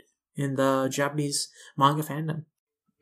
I guess the only other thing that kind of stood out to me was that it's probably just because I'm not I've never used the Shonen Jump Plus app, and I'm not really familiar with like every title that they publish, but like I didn't know that they published enough to be considered like their own thing, I guess. Like I just kind of assumed that like, you know, Shonen Jump Plus was basically like just kind of an extension of Weekly Shonen Jump. Like they weren't necessarily like their own, they weren't like their own publication. So I was kind of surprised to find that out at least. So I mean, I guess it's interesting that they consider it a distinct thing, that they even consider it like ranking it as a magazine, since it's, you know, like a website format where you can just read series on there. But yeah, I mean, they publish a lot of series on there, like Astra and Hell's Paradise and My Hero Academia Vigilantes and stuff. So yeah, you know, it makes sense. They have a lot of titles that they serialize. So you can consider it like their own brand identity. This is true. But I guess we'll move on from that to some more stuff from Konomanga Sugoi, in that they've also released a top 20 list of manga for male readers. And we'll kind of just start from the first 10 here. At number 10, we have Heaven's Design Team, which I believe was released this year from Kodansha as a part of their digital-only line. I still need to get around to reading that. I've heard good things about it. At number 9, we have Reis wa Taningai. I haven't really heard of that title myself, along with... Well, I don't think we've heard any of these other titles, except for what's in number 3, which I'm sure we're both happy with, which is Astro Lost in Space, came in at number 3 on this list by Kenichi Onohara. It was like one of the very first things we covered at the beginning of this year. We had a great podcast about it. We really love the series. And yeah, I'm glad to see that it's ranked so highly. Number 8, I think, is kind of cool. Gokushu Fudo, which I've seen being like kind of posted online a lot recently. It's this manga basically about a retired Yakuza guy who basically just stays home and takes care of the house while, you know, his wife works, essentially. Like I've seen a lot of panels and pages posted from that series in particular. Like I know a lot of people really like that series. Like I'd be kind of surprised if that didn't get picked up at some point. Mm-hmm. And then outside the top 10, Hell's Paradise comes in at number 18, so that's also very cool to see. But yeah, I mean, there's just a lot of interesting series that, you know, we only have a select few over here out in the West, so the world of manga is just so vast. Like, we didn't even recognize any of the series on the female readers list, which is why we can't talk about it, but yeah. Yeah, I think literally, like, the one thing we both recognized was Seven Seeds, and that's kind of about it, unfortunately. So yeah, like Lum said, we won't be talking about that list on the show. But the last list we're going to be talking about is the top-selling media franchises in Japan for 2018. So this list covers basically sales surveyed from December 11th, 2017 to December 9th, 2018, and basically includes raw yen totals of Blu-ray discs, DVDs, CDs, print manga. So it doesn't include anything such as like games, film tickets, digital downloads, etc. And we won't go over everything on this list. We just kind of basically pick out anything that like stands out to us. The thing that kind of stood out to me was that Gintama made it at number 29 on the list. Apparently that franchise has made over almost 1.5 billion yen over the past year, which makes me very happy as a Gintama fan, because, you know, I've talked to, you know, because I talked to Bomber a lot about, like, you know, the Blu-ray sales for that, for Gintama in particular, and, you know, I was afraid for a while because it seemed like Blu-ray sales, at least according to Bomber, weren't like as strong as they used to be. Like they basically weren't, like basically Gintama at this point really isn't getting any new fans because it's such an old thing, and like, you know, it's also ending soon. At some point it'll end anyway. But yeah, so I'm just glad to see that Gintama is still making some kind of money. Once again, Greatest Showman apparently is just apparently a beloved franchise in Japan. Yeah, that one movie is just very, very popular in Japan. That continues to kind of tickle me. I think we talked about that once before when we talked about like the first half of this list. I feel like we've covered that on the show. Yeah. I'm trying to bring up the 2017 list just to kind of help compare. Let's see here. So I guess Seven Deadly Sins is pretty high up there. I don't think it was that high last year. Actually, no, it was at number 23 last year. So it's definitely gotten a push. Didn't a new season of the anime come out this year, or was that last year? Samurai 8's new season came out this year. Okay, then yeah, that probably explains it. I guess like we mentioned during the top 10 list for manga earlier in the show, Slam Dunk is just killing it. Like we mentioned earlier, it's doing better than most new things, which is great. Yeah, we're seeing a huge Slam Dunk revival.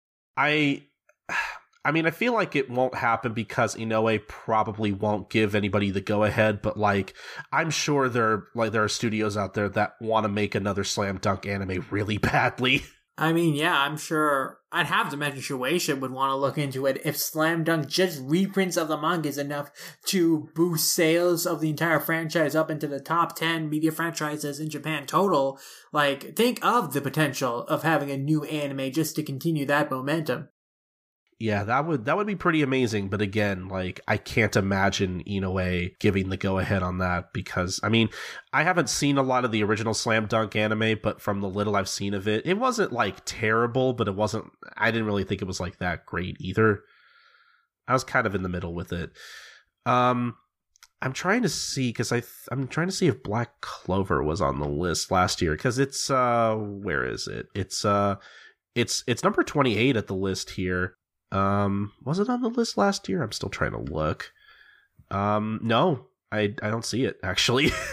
So that's interesting. I'm glad to see Black Clover's doing pretty good. I honestly was kind of worried about the anime at first because, yeah, as I'm sure like most people have been. But I mean, with episode 63, like in particular, airing pretty recently at the time of this recording, like I'm glad that the anime has potential to be something like really, really good. Like I really enjoyed that episode. Mm-hmm. Yeah, I mean, it was an amazing episode. Like, they had to fight against all odds to get that episode made as beautiful as it was. There's this great post on Sakugaboru on the history of that episode and, like, how it all came together and all the work of the animators and the production team in order to, like, fight against their hellish schedule in order to reach out to great talent to make that episode as good as it was. So, yeah, we gotta leave a link to that in the description for sure. That is definitely a community shout-out that I want to give out for this week, is that Sakugaboro post detailing that history of that very standout episode. But yeah, it looks like Promised Neverland's on here still. Again, Promised Neverland, for something that does not have an anime at all, is still making a lot of money. Well, yeah, manga is extremely popular, and I think that the anime will only continue to boost its popularity internationally. I think like the only other thing that I think is probably worth mentioning at the moment is that stuff like Love Live and Idolmaster is pretty much just like dominated and pretty much taken over where like One Piece was last year. Where One Piece this year is basically the third most lucrative franchise in Japan at this moment. Whereas Love Live was only like the seventh most lucrative like last year, which I guess sounds kind of weird to me because like Love Live is just this huge like media franchise that like, you know, I kind of already expected it to be like the top one because like I know a lot of people are into Love Live and I know Love Live makes a shit ton of money. Idol Step's incredibly popular over in Japan. Yeah. I guess if anything could beat out One Piece, it'd be Attack on Titan and Idols. Yeah. But yeah, I don't think there's anything that like anything else I really want to point out unless there's anything that like stands out to you. Nope, it's very interesting to see what are the top selling media franchises. A lot of stuff that I'd expect to be in here as well as stuff that, you know, I am continue to be amazed that it's extremely popular, like Greatest Showman, but hey, you get those oddballs every now and again. Yeah, I'll be interested in seeing if that's on the list next year. Let's go Greatest Showman 3 years running. Yeah, somehow even without any sequels made, that movie continues to sell even longer than Frozen. It's popular in Japan, endures. It just makes me want to watch the movie. It's the weirdest thing. I'm not gonna be tricked into watching it. But I guess we should just move on to you know, the rest of the show, starting with our thoughts. There is one last piece of news, some breaking news that we can quickly cover, and that is that My Hero Academia and Promised Neverland are going to be made available for Free Comic Book Day as part of Wiz's, promotional issue on Free Comic Book Day on May 4th. So, there'll be a MHA Promised Neverland sampler they'll put out. They'll also put out a Pokemon sampler with Pokemon I Choose You and Pokemon Adventures manga. Vertical will also be putting out a sampler of Kino's Journey, and Kodansha is going to be putting out a sample of Card Captor Sakura Characters Edition, which had Atelier and Magus of the Library. And so those are your Free Comic Book Day manga samplers to look forward to on May 4th. But yeah, that about does it for news, and now we can move on to talking about the new Shonen Jump site and our new Jump Starts. Mm-hmm. So it's been about a week at the time of this recording since the new Shonen Jump app launched, and I can't say that I really have like a ton of thoughts on it so far. I've basically been using it to because at the time of this recording, I'm basically about 2 chapters behind on basically everything, which is still better than where I was like a month ago. So I'm not entirely caught up yet, but I'm getting there. Like, I'll definitely be caught up in time for our Best of Manga episode. I will say that I have been having some troubles with the app in that, when I try the streaming manga feature, internet can be pretty inconsistent. So, when you are in a place that doesn't have great internet, it'll be a real pain to have chapters load sometimes. And it's also, also hard to download chapters when you're in a place that doesn't have so great internet, because it's not very, I found that the app isn't super responsive when you click on the download button.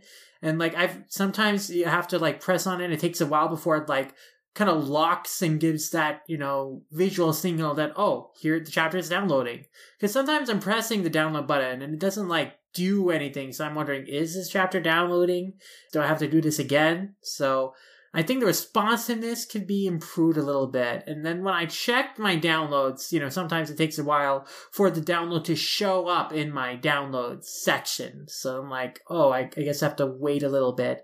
So there's some lag, I feel. Also, when I am flipping through pages when I'm just streaming them, there's also some kind of lag when I'm just using, my touch screen to flip through a page. Sometimes it kind of gets stuck, or it's not before when I was reading stuff on the Wiz app, I could just flick and it was it's immediate, very quick, gratifying, immediately the page transitions into the next page, immediate flip. But now it's kind of you have to drag it in order for that flip to happen. It's kind of more slow.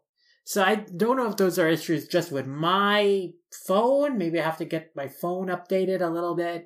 I don't know. I was going to say, because I haven't had much trouble with the app as far as that goes. The app's been pretty responsive on my end, thankfully. See, now that you mentioned it, I'll have to go back and look, because I know what you're saying in terms of flipping the page, because I remember being able to flip through manga on the Viz and Shonen Jump apps just fine. It's very quick. But now that you say that, I'm actually trying to think back, and I'm trying to think back on the time this week I've used the app and trying to wonder is it acting slower? Do I actually have to pull back? I'll have to go back and double check that, because because now that you say that, I feel I might have had that issue too. Also, when I've tried to read, my old Shonen Jump issues, the magazine issues, the feature to, jump ahead in the table of contents, to a particular series no longer seems to work with this, new update on the app. Before, if you were reading the Shonen Jump magazine issues on the app, you could click in the table of contents to wherever series you want to read. So Now that feature doesn't work when you go to read your back issues, which isn't, a problem going forward with, the new stuff, since there's no magazine anymore, but it is kind of unfortunate when I'm trying to go back into the back issues. I can't, immediately do that. See, that's interesting, because, I've caught up with the magazine issues at this point, and while I was reading, because the issues had this cool feature where, if you pressed on the to be continued section of the page, it'll take you back to the table of contents. And as far as that goes, you know, that's been working for me. And I'm kind of going through the app real quick just to see if basically if I could jump to a series without actually like flipping through the page. And it seems to be working for me just fine. So that's really interesting that you're having issues with that. So here's another. Do you have your issues downloaded, or are you streaming them? Because maybe it's just an issue with streaming the issues that doesn't work. I was gonna say I have my issues downloaded, but also something I wanted to ask was like, I've been using the app through the iOS. Is that what you're using, or do you have an Android phone? I have an Apple iOS. So, okay, because yeah. I just realized that's probably worth mentioning, like what we're actually running our apps on too. So that's interesting that you're having issues with that. It's probably because I have them downloaded that I can still do it, but like, yeah. Otherwise, I'm not sure what the issue would be. It must be something related to like I tried to stream the issue and it wasn't downloaded, so maybe it doesn't work if you try to stream it. Yeah, I'm kind of deleting my my app right now to see if yeah, that's it. I just deleted an issue and I'm streaming it right now, and yeah, like I've lost all ability to just jump to a series. So yeah, that's basically it. I also know that with large files like those issues, those are also a lot slower running when you're trying to stream them, you know, to flip through, and they can have more like problems with lag and loading. Uh-huh. Yeah, I mean, outside of that, I mean, I think this is one of those things where like, I don't know, I probably have better internet consistently as far as this stuff goes. So I haven't really had much issue like loading the app or anything. Unfortunately, like I haven't gotten the chance to like read any like backlog titles at all. I really want to get to that sometime in the next couple of weeks or so.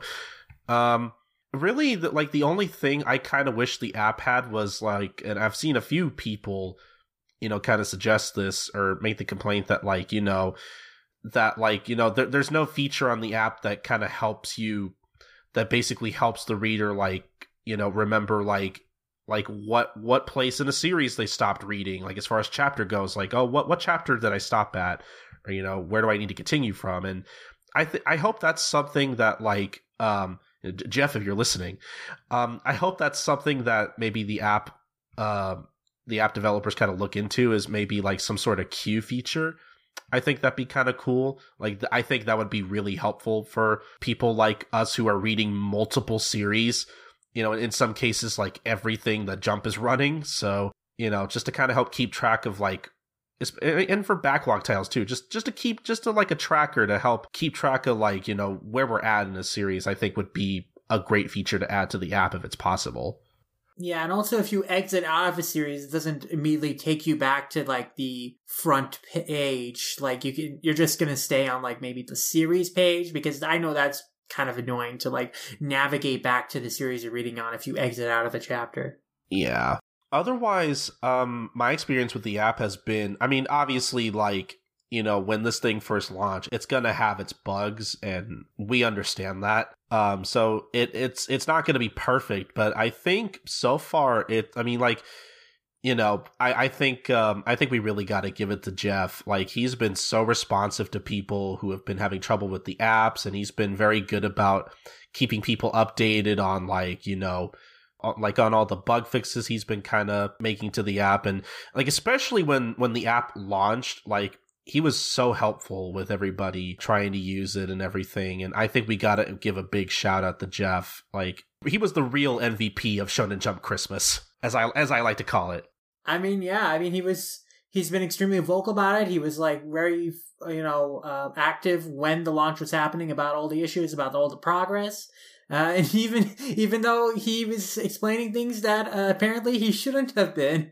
And he was, so we had to stop his thread of like all the questions he was answering. But yeah, he has been extremely helpful, and I know he really, really helped into making this the best experience possible for everyone. Yeah, so Jeff, if you're listening, thank you for all your help. You've seriously been a huge help. Just a few other things about the app that I want to address is that I've heard complaints from Android users that they don't have a search function in their version of the app to navigate the series. So that's probably something that should be added to that too, because it is in the iOS, but not in the Android, it seems.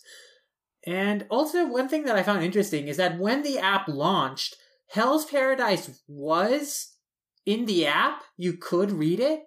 But now, by the time of this recording, it's gone.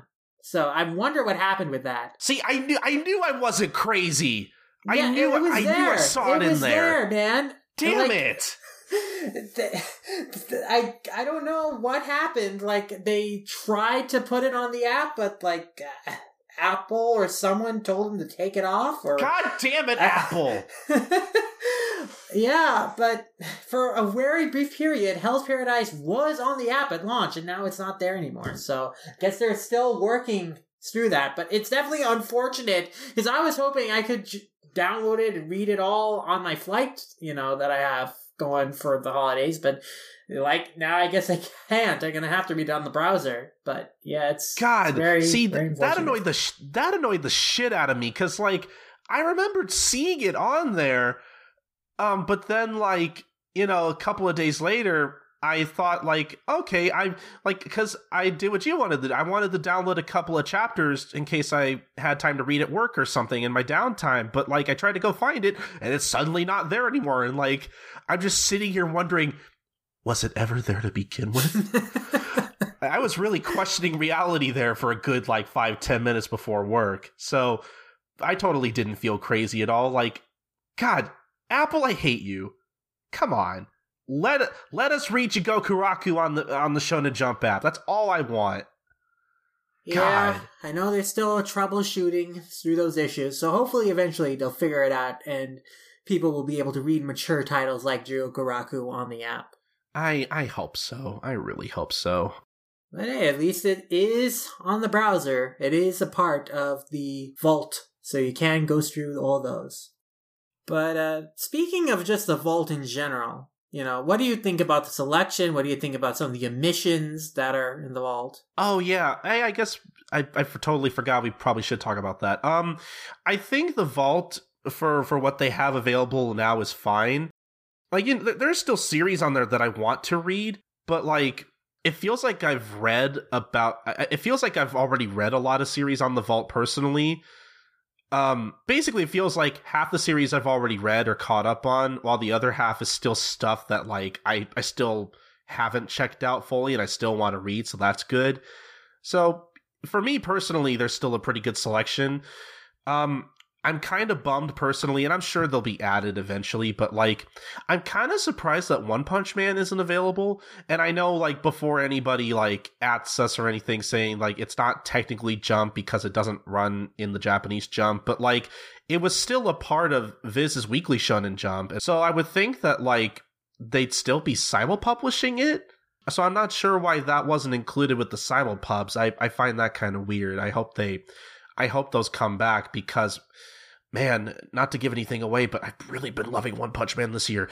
Yeah, and they got questions about that on the latest Shonen Jump podcast, and their answer to why One Punch Man and Hunter x Hunter aren't there is basically, you know, they're working on it, so hopefully eventually that's good. Stuff they will get added in. I was just surprised by One Punch Man in particular, because that was something that they were simultaneously, you know, releasing in English, so. Yeah. And the same is true for Hunter x Hunter, which is also a conspicuous absence. Both Hunter x Hunter and Yu Hakusho aren't on here, even though they're both digitally available. Yeah. I mean, yeah, Hunter x Hunter, I guess, you know, when it, like, you know, it's not always in the magazine, but it's still a part of the simul-pub. So I guess it is kind of weird that that's not in there. Yu Yu Hakusho, like, I'm sure will probably be added at some point. Yeah, Hunter x Hunter, I was kind of disappointed in, because, like, I've only ever read, like, the first 8 volumes of Hunter x Hunter, and then, like, I've been pretty much been keeping up with it past the anime, so, like, I kind of want to read all of Hunter x Hunter at some point. But no, yeah, I can't think of, like, too many other titles that, like, I really wish were on the app. Like, you know, I'm hoping stuff that doesn't have a digital release, like iShield 21, maybe will be added soon. Stuff that, like, you know, I talked about this on the show a couple episodes ago, like... like weird exceptions like High Shield 21 and Slam Dunk and like Gintama. Like, I hope stuff like that can make it on the app at some point. But again, some of those are weird exceptions and we'll just have to see. Yeah, I mean, they're saying that they want to make everything under they have under the Shonen Jump imprint available, but, you know, there's going to be all sorts of, like, I'm sure, problems to troubleshoot. And with Slam Dunk in particular, you know, there isn't the digital version of Slam Dunk in Japan even. So yeah, so that one might be a pipe dream for now. I mean, personally, I'm just hoping for everything under the Jump imprint to be out of there eventually. You know, I want Hoshinengi in there. Yeah, I want that too. You know, I want Saint Seiya in there. I mean, I have all the Saint Seiya for me to read whenever I want, but I want that in there for other people, you know, to check it out. Yeah, I'm just glad that, like, it seems like they want to put everything they have on their in the vault. Like, I'm glad that they're being that ambitious. I really appreciate that.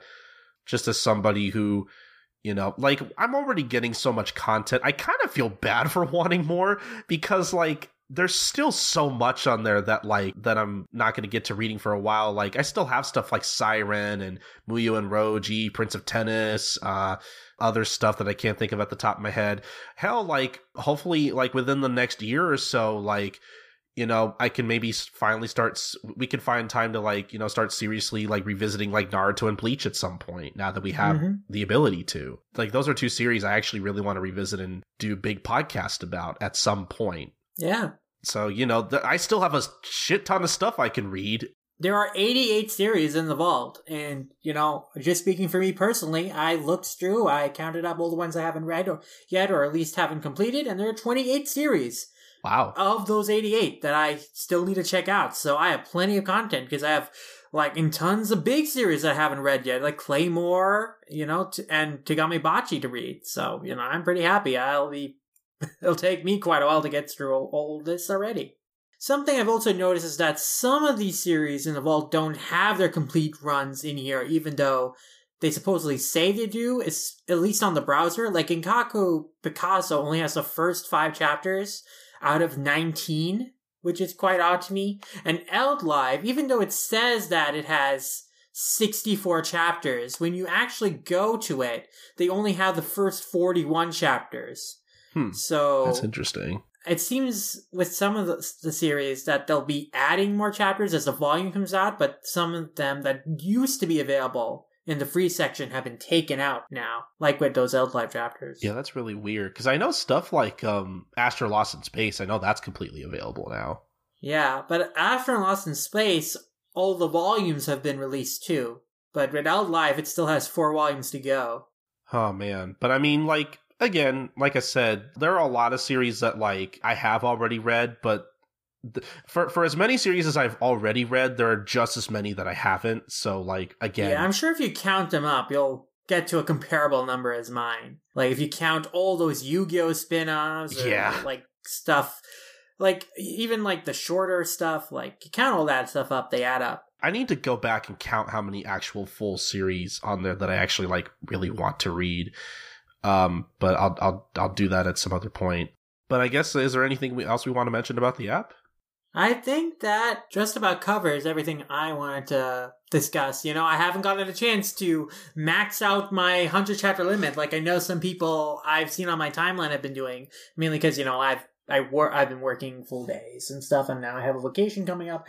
But hopefully, you know, next month when I have some more downtime, I hope to actually try and attempt that, max out my 100 chapter limit, try to get through some of those long series that I've been itching to read for a long time. Like Tegami Bachi, you can read the entirety of that one day. That's like just under limit, 99 chapters. I want to try that. Might download all of that and try to read it during my vacation.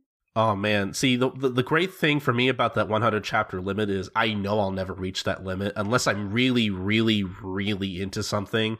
I know I'm not going to read 100 chapters in one day because I also read kind of slow, so I'll never have to worry about it. I mean, if you're reading something action heavy without too much dialogue, like Dragon Ball, I can totally see someone doing that. Like, I've seen a lot of people reading Dragon Ball through this 100 chapter limit and, you know, getting to the end of it every day, but... Then there's some really text-heavy series that, yeah, I don't think that you would be able to reach the end of it in one day. Like, there's no way in hell someone's going to read 100 chapters of Bakuman, that's for sure. Oh, no. There were some days I couldn't even get through one. volume, I mean. Not one chapter. Yeah, I feel like that's gonna take... I don't think you'll be able to max out the limit with Bakuman. Nope, not at all. That takes too long to read. Jeez. No, but yeah, I think overall my experience with the app has been pretty positive. Again, aside from a few bugs, but like I was saying earlier, like, you know, those are to be expected at launch, so I'm not really that surprised about them. And I know we have good people working behind the Shonen Jump apps, so you know, I'm confident that the apps are just going to start functioning even better from here on out. So, And one final cool thing I want to mention, just a little neat tip to give you guys, is that you can actually read the entirety of That Time I Got Reincarnated as Yamcha for free in this Shonen Jump Vault, because in the vault they have the first 3 chapters of every series for free, and That Time I Got Reincarnated as Yamcha is only 3 chapters long. So you can read the entirety of that for free on the Shonen Jump browser without having to pay for the service. So, yeah, check that out. Yeah, you should read the entirety of that and get ready for our eventual podcast about it. Yeah, whenever that'll be. We'll get to it, we promise. But yeah, I think we should probably start talking about the 2 latest Cyberpubs real quick. Yeah, speaking of things available in this Shonen Jump Vault, 2 of the latest series that Visit Shonen Jump is going to be publishing, serializing from here on out. So, first up, we've got Neolation, a story by Tomohide Hirao and art by Mitsuki Yoda. And so, Neolation is about a super hacker named Neo, who is just super really good at hacking. His hacking is so good that they call him like a wizard. And in the first chapter, he meets up with this delinquent kid who's, you know, because his parents has died, you know, him and his sister have been kind of struggling to pay back their debt. And so, like, his creditors are kind of, like, conning them to sell their hot dog stand by making up, like, a fake debt payment. But Neo kind of exposes the lies and that they made up that contract. And so then they punish the creditors by, like, beating them up and lighting them on fire with their super hacking. So while Minai is like a traditional delinquent who fights with his fists, Neo is a technological delinquent who fights with his computer and his super awesome hacking skills. And he is able to hack someone's phone to light them on fire. An ability he calls Blaze. Yeah, basically he Samsungs his enemies. Basically. And so... he also calls himself a cracker, which is the term for people who use technology for crimes. Crackers. That's interesting. Quite a term. I'm sure they did not think through international implications of that term. Anyway, so yeah, it's about 2 delinquents, a technological delinquent and a traditional delinquent, and they like go around exposing the bad guys and the underbelly of their town. And it's fun because it's so ridiculous and over the top. It's got good art and it's got a good heart. So, yeah, I enjoy it. What I really enjoy is I love how, like, sadistic Neo is. Yeah. Like, I kind of like how the first chapter kind of ends very, like, My Hero Academia-ish, where it's like, oh, by the way, this is the story of how I basically dominate the underworld. Like... I kind of like how it ends off there because it's like, you know, Neo, obviously, he's our protagonist, but, like, he's such a, like, he's not exactly, like, a bad person, but he's not, like, he's a good person, but he's, like, he's got, you know, a mischievous, impish side to him, you know? He takes a picture of him stepping on Minai, you know, to kind of, like, blackmail him and to be his minion. He's kind of a jerk sometimes. Yeah, he is kind of jerkish, but, you know, he's kind of, like, endearingly jerkish, you know? It doesn't go too far, I don't think. Yeah, like, I'm still okay with him being, like, the protagonist. Like, I still want to follow him. Like, I want to see him do more cracking, I guess. But I thought as far as the first chapter of this went, like, this is what a first chapter of a manga should be, like, a good sort of one-off story that leaves things open for a continuation. Yeah, and I think the second chapter is kind of more the first. We got, like, him using the blaze thing again. He lights someone else on fire. But then the third chapter is taking an interesting dramatic turn with, like, this app that is called the Lemming app that's, like, you know, brainwashing people into, like, doing these daily tasks and, like, driving them to commit suicide after a certain number of days. So that takes a pretty dark turn with, you know, a really, really, you know, compelling twist. Like, oh my gosh, I want to see where this goes. So yeah, I think, you know, if we were just had to judge it off a jumpstart run in the first few chapters, you know, at that hook at the end of the third chapter would leave me going, yeah, I want to read more of this. And luckily, since this is going to continue to serialize it, we can. So going to be very curious to see the direction it'll go. The art is really good. I really love the dramatic expressions that the artist does in particular that really sells, like, oh, shoot, the severity of this, particularly towards the end of that third chapter when they're kind of realizing the severity of what's happening to a character who has played this app and might commit suicide the next day. So. Mm-hmm. I mean, yeah, I'm really glad that it seems like Viz wants to at least pick up most of Jump's new series now. Again, there are going to be certain things. Yeah. There are going to be some exceptions, I'm sure. Like, yeah. Etchy series, I'm sure, still, they're not going to touch. Yeah. I mean, I'm glad that they're going to be picking up more stuff and that they're going to be doing less previews, because there have been certain jump starts where it's just kind of like, man, I really want to read more of this. I really hope it gets picked up. I'm hoping we'll run into less of that this time around now that they have room to do more stuff, which... You know, on a side note, I'm glad they picked up Act Age, because, man, I really need to start reading through more of that, because that was something I really wanted to keep reading of when they originally brought it out. Yeah, I read through all the chapters they have available, and it was very compelling. I was really, really satisfied by, like, you know, where the Jumpstart run ended off was, like, in this cliffhanger of, like, this middle of, like, this acting gig Kay was doing. So I got to read through the end of that, thanks to, you know, them publishing chapters 4 to 6. And yeah, you know, it leaves off on a really interesting note of Kay, like, kind of realizing, oh man, there are sides to myself that I don't even know about that I can be capable of. And that's like a really,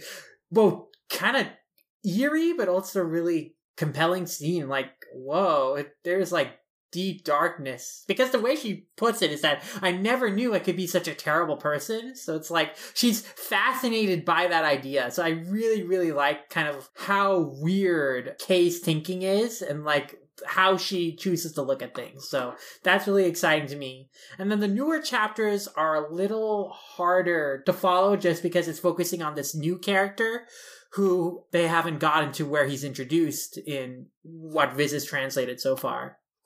In terms of backlog. So hopefully they fill the gap so we can kind of piece together and, you know, read through it linearly. But, you know, even though I don't know the full context of what's going on in the new chapters, like just reading it and reading like kind of like the deep pathos and psychology of these characters is really intriguing and fascinating. So yeah, I love reading more of Act Age and more of Jujutsu Kaisen too. I don't know if you checked out any more of that, but, you know, I really enjoyed everything that they've published of that too, like the chapters 4 to 6 and the 2 newest chapters. Like they introduced the female protagonist Nobara, who I think is a lot of fun and really great character, and I'm really happy that there seems to be a lot of kick-ass female characters in the series, which makes me really happy since, you know, some Shonen Jump series haven't been doing such a great job at that. So that's also really cool. Yeah, see, I remember I wasn't too jazzed about Jujutsu Kaisen when that was originally a jumpstart. Like I said, I didn't think it was bad, but I didn't feel like I needed more.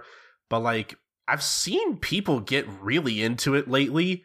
Yeah, the translator Steven Koza recently joined Twitter and has been really hyping it up and really excited about it. And I'm really glad because I think that it is a really exciting new series. I can see why it's, you know, I feel validated and vindicated because back when we reviewed that Jumpstart round where Jujutsu Kaisen came out, I was like, you know, I think Jujutsu Kaisen is the one here with the most legs. Actually, remember, I totally called that. No, it would be the one that would be the most likely to see, that had the most potential and was kind of the best put together. And yeah, all these months later, here we are.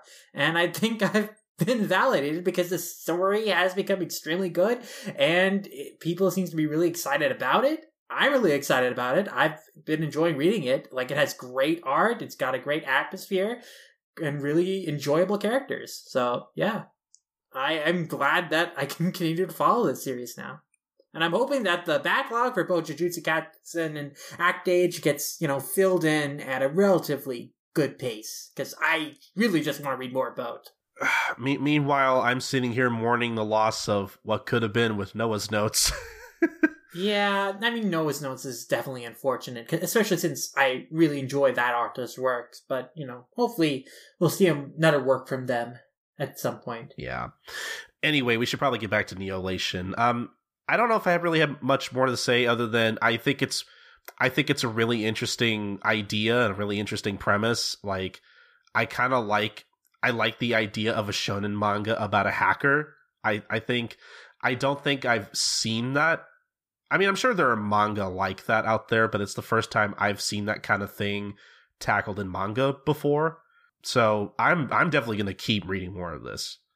Yeah, I mean, I hope he has other gimmicks besides lighting things on fire, or at least, he has more, crazy ways of lighting people on fire. Because in the first 2 chapters, it's kind of like, oh, I overheat your device, so you light on fire.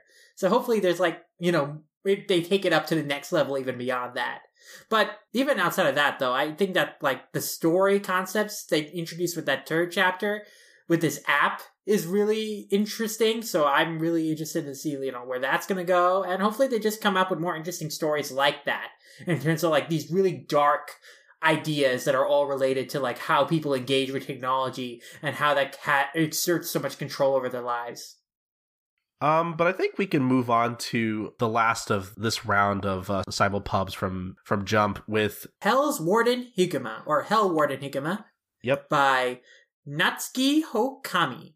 Which is kind of a very apt title. So it's basically about this guy, Hikuma, who has been tasked with sending demons that have escaped from hell back to hell. And so his family comes from a long line of these kind of wardens of hell who have these special powers granted to them by King Emma. They serve King Emma. And so there's about 400 or so spirits that escape from hell. Yeah. 400, 4,000, something like that. And so, they just have to hunt them down and send them back to hell.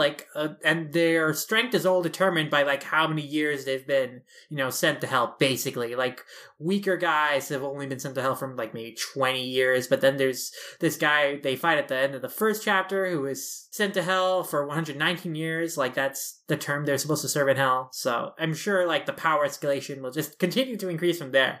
We'll probably get to a point where they fight someone who was sent to hell or condemned to hell for 1,000,000 years by the end of the series. But yeah, the 1st chapter was pretty nice because, it introduced Higuma, a pretty good way. I think that what really worked about it was just the female character, Aseha, and the personal story with her, how her brother was taken over by this demon and kind of was very controlling of her family, put a demon in her to make her steal and kind of keep her trapped under guilt and stuff. And then how it ends that Higuma helps her save her brother's soul by exorcising the demon and sending him back to hell. So that was good. And then the 2nd chapter also has a good note about dealing with the aftermath of this, about how her brother is he's aware of all the things he's done when he was possessed, and he's kind of putting himself down, and because he thinks he still has blood on his hands and stuff. And the chapter ends on this good note where it kind of explains Higuma's powers a little more, that he takes the powers of the demons he has purged and sent back to hell. He takes their hands, and so the hands are embodiments of sin and life. And also the philosophy behind it is that, to quote, when people inflict harm on others, when people steal, they do so with their hands, but with a swing of a sword, hell's wardens cut away those evil acts. And so by putting the hands to work as Zaiju, which are his personal powerful hand things, they force the hands to atone. So basically, he cuts off the hands of, the fugitive spirits. And when he does so, he also cuts off the sins, they commit. So basically, what the point is, he has kind of, cleansed her brother. His brother's hands are clean. And that's kind of, the message he wants to get across, is that he is absolving them of the sins that they've committed by like forcing them to atone, you know, by using them to capture other spirits. So, you know, his brother shouldn't feel like trapped by his guilt and stuff, mm-hmm. because the reason why he's fighting is to help people, you know, to help make these, force these spirits to atone and then help people to, you know, be able to atone and like forgive themselves for their sins. So I think that was a cool note. I think that was a really nice note to end the chapter off on. And yeah, I think that, you know, it's got a nice endearing little philosophy behind it. And I enjoy the characters. I particularly like Asaya. And, you know, she's at the end of the first chapter, Enma's like, oh, that girl could be used. Let's make her a Hell Warden too. So, you know, that'll be interesting. Hopefully she gets powers and stuff. So, yeah. See, I was wondering what you would think about this one in particular, because I know sometimes you can get kind of burnt out on like supernatural type stuff. Yeah, I mean, it's such a very overplayed genre in terms of the shonen manga. Like, we get new Shonen Jump series that are focused on, oh, here's this character from hell, this devil, or this, you know, servant of Enma who are fighting demons or whatever. You know, we get those like every year, like... There was Takuan and Batsu all those years ago. There was all sorts of series. Demon Prince Poro. Yeah. But, you know, again, I think what makes this one work for me is that it has this, not only is the art really good, I really like the character designs, and I think that, you know, it sells kind of like the creepiness of the demons, and also the action scenes are really nice and fun to follow. But you know, dramatic moments when characters are like really feeling despondent or like frightened, you know, there's really great energy conveyed in the drawings that sell the emotions. But I also think that the writing of the characters is good, but also the themes behind it is good. Like, I feel like I bungled the philosophy a little bit because I was kind of trying to rush through it. But, you know, I do think it's a really nice idea that, you know, he's cutting off the hands, which, you know, symbolize the sins of people. He's putting them to work in order to, you know, work off their debts, work off their sins, and, you know, then be able to be forgiven, you know, earn their forgiveness and stuff. So I think that is a really interesting philosophy. I think it's kind of like an optimistic series. It's not like, oh, we're condemning you to hell to punish you. It's not just, I mean, a lot of these demons are pretty scummy, so, but it's not just that. Like, he's also kind of helping redeem themselves by using them for good. Mm-hmm. No, I see what you're saying. So I like that aspect of it. I think it has, like, a good philosophy behind it. Yeah. I don't really have much else to add. I just thought it was interesting. I think out of the three new Jump series that have premiered recently, this one is probably the one I'm, like, the least interested in comparatively. Again, that's not to say I think it's like bad or anything. I just think stuff like Chainsaw Man and Neolation are probably ones if I were to choose, like, I probably look forward to reading the most out of the three from here on in, especially I think Chainsaw Man is probably my favorite one though. Yeah, Chainsaw Man is definitely my favorite. I actually might like Hell's Warden just a tiny bit more than Neolation. I don't know. I read both of them just this morning, so they're both fresh in my mind, but I like both equally. I like all three of these latest Jump starts pretty well. So, yeah, I'm glad that Riz is continuing to serialize all three of them, because, you know, no matter how long they run, I do want to read more of them and see where they go. Yeah, that's the thing. Like, I think this is a pretty good round of new Jump series. Like, I actually want to read all three of them. So that's good anyway. But yeah, we'll leave links in the show notes for where you can read these series and whatnot. So definitely. But I think it's time for community shoutouts. That's right. So related to the Shonen Jump Vault and all the new cool silent horror series, one series that we did not talk about yet is Kimetsu no Yaiba, that's being currently silent published now at long last, as people have long awaited it for. But of course, trying to jump into it with such a gap of chapters, there's like over 100 chapter gap, it's kind of hard to follow. I don't completely understand what's going on, other than the fact that, hey, actually this is related. V-Lord, come in here, because my community shout out is your review of Kimetsu no Yaiba chapter 139. What? You know, I really enjoyed your review when you sent it to me for editing, and then you published it later on all-comic.com. I'm really excited that you'll be reviewing the series, V-Lord. because I know you've been extremely passionate about it, and I'm glad you'll be able to review it and, like, kind of dig into its themes and its plot, because, you know, I'm just going to still be keeping reading it, of course, because, you know, I'm excited to read it, but, you know, of course, it's, like, in this big final arc and stuff, but now you are here to kind of tell people in your reviews, like, here's the context, here's what's so great about it, and why this series is so awesome. So, great job on your review. I hope you continue to write more reviews. And, yeah, read Demon Slayer and then read VLore's reviews on allthat'scomic.com. Yeah, I'll keep doing them, and I'm glad that the series is finally getting simulpubbed. Even though it's probably really confusing for new readers, because there's a bunch of characters that haven't been introduced yet in the Viz release. Mm-hmm. But luckily, you can probably explain some of that to the uninitiated in your reviews. Yeah, hopefully. Maybe. It'd probably just be better to catch up. Yeah, well, that might be a while yet, because who knows how Wiz will go about filling in the gap. Maybe they'll wait for the volumes just to come out before they add in those chapters, or who knows. But I mean, hey, the arguably one of the best arcs is going to be released on January 1st, so go buy that. Kimetsu no Yaiba Volume 4. Yeah. So there we go. That's my community shout-out for this week. I don't believe that you have any community shout-outs, Colton. But hey, VLore, do you have a community shout-out that you want to recommend? Crap. I can't think of one on the top of my head. Maxi Bernard's A New Friendship Effort Victory episode on Hoopmen is very good. It is very good. Yeah. Enjoyed hearing about that. It is pretty good, yeah. But we recommended Maxi before on the show, so try to come up with someone else, too. Damn, that's tough. I know, right?